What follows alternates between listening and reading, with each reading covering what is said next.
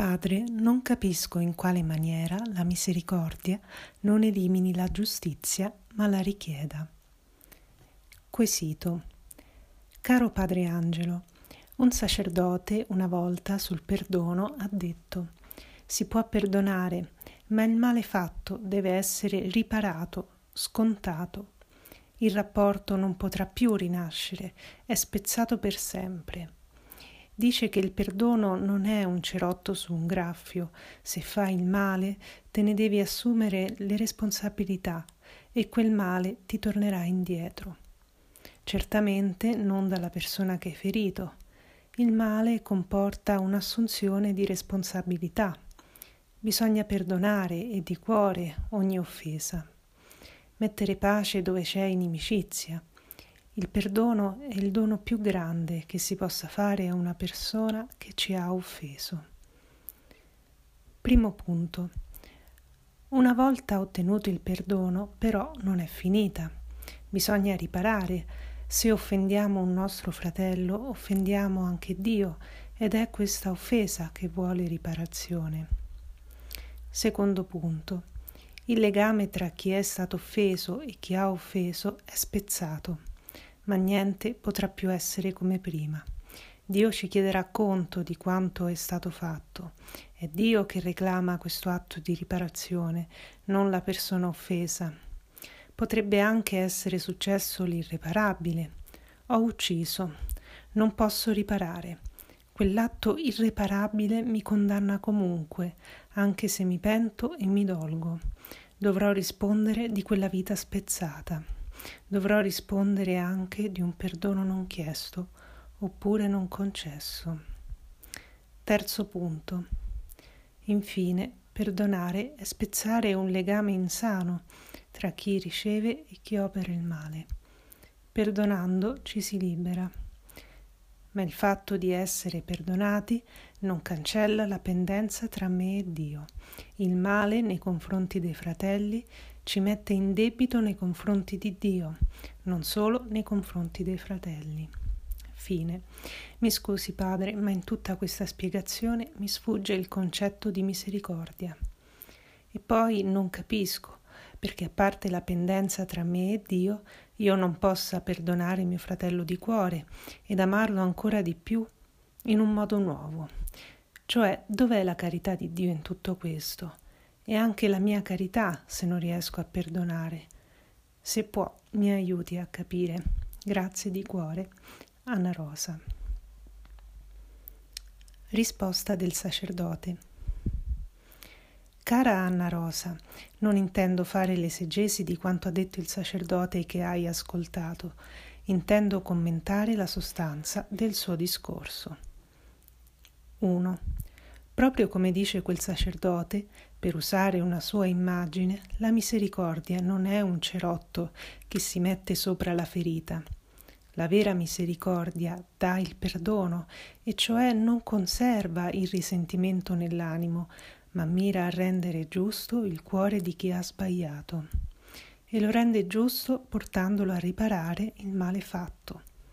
Diversamente l'ingiuria, l'insulto, l'insolenza rimangono per sempre. 2.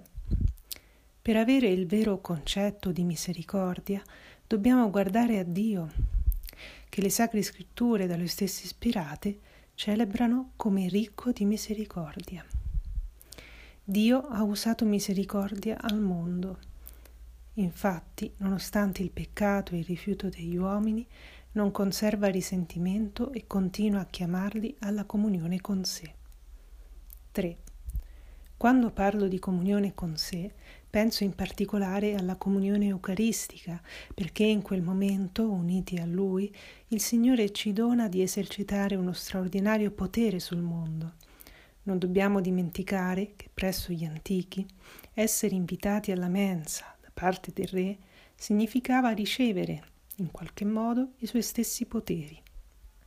Pensa dunque quale potere immenso il Signore dà a noi in ogni comunione. 4.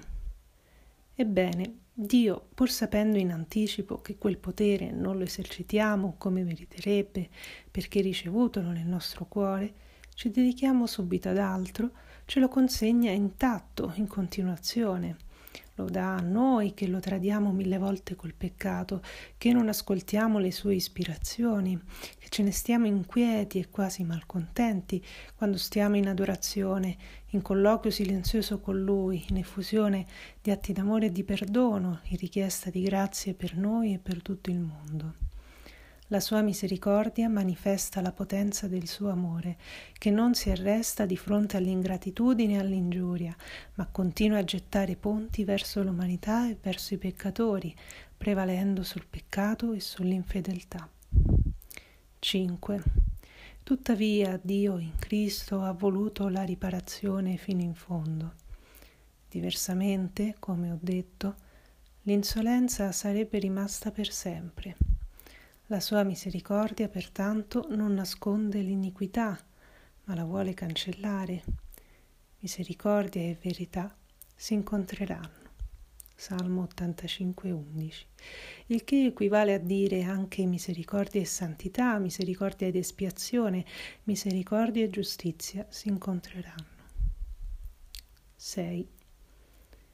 Ecco come ha tolto e distrutto il peccato, perché non rimanesse in eterno come offesa della sua santità e come motivo di confusione e di tristezza per noi. Colui che non aveva conosciuto il peccato, Dio lo trattò da peccato in nostro favore, scrive San Paolo nella lettera ai Corinti. In queste brevi parole è riassunta tutta la profondità del mistero della croce e della redenzione. 7. La redenzione, scrive Giovanni Paolo II in Dives in Misericordia, è l'ultima e definitiva rivelazione della santità di Dio, che è la pienezza assoluta della perfezione, pienezza della giustizia e dell'amore, poiché la giustizia si fonda sull'amore e da esso promana e ad esso tende. Nella passione e morte di Cristo, nel fatto che il Padre non risparmiò il suo figlio, ma lo trattò da peccato in nostro favore, si esprime la giustizia assoluta, perché Cristo subisce la passione e la croce a causa dei peccati dell'umanità. Ciò è addirittura una sovrabbondanza della giustizia, perché i peccati dell'uomo vengono compensati dal sacrificio dell'uomo Dio. Tuttavia, tale giustizia, che è propriamente giustizia su misura di Dio, nasce tutta dall'amore del Padre e del Figlio e fruttifica tutta nell'amore. Ed ecco, proprio in Lui, in Cristo, viene fatta giustizia del peccato a prezzo del suo sacrificio, della sua obbedienza fino alla morte. Dives in Misericordia, paragrafo 8. 8. L'autentica misericordia mira non solo a riparare e ad espiare le ingiustizie, ma ha un obiettivo ancor più profondo: vuole rendere giusto il cuore di chi ha sbagliato. Quando questi è stato reso giusto con la potenza dell'amore, sente da se stesso l'esigenza della riparazione e dell'espiazione, e non potendo attuarla da solo, trova la possibilità di attuarla in modo perfetto nel sacrificio di Cristo, offerto a benedizione e riparazione per coloro che sono stati oggetto delle sue ingiustizie. Spero di aver chiarito come misericordia e giustizia si intrecciano intimamente. Ti ricordo al Signore nella preghiera e ti benedico, Padre Angelo.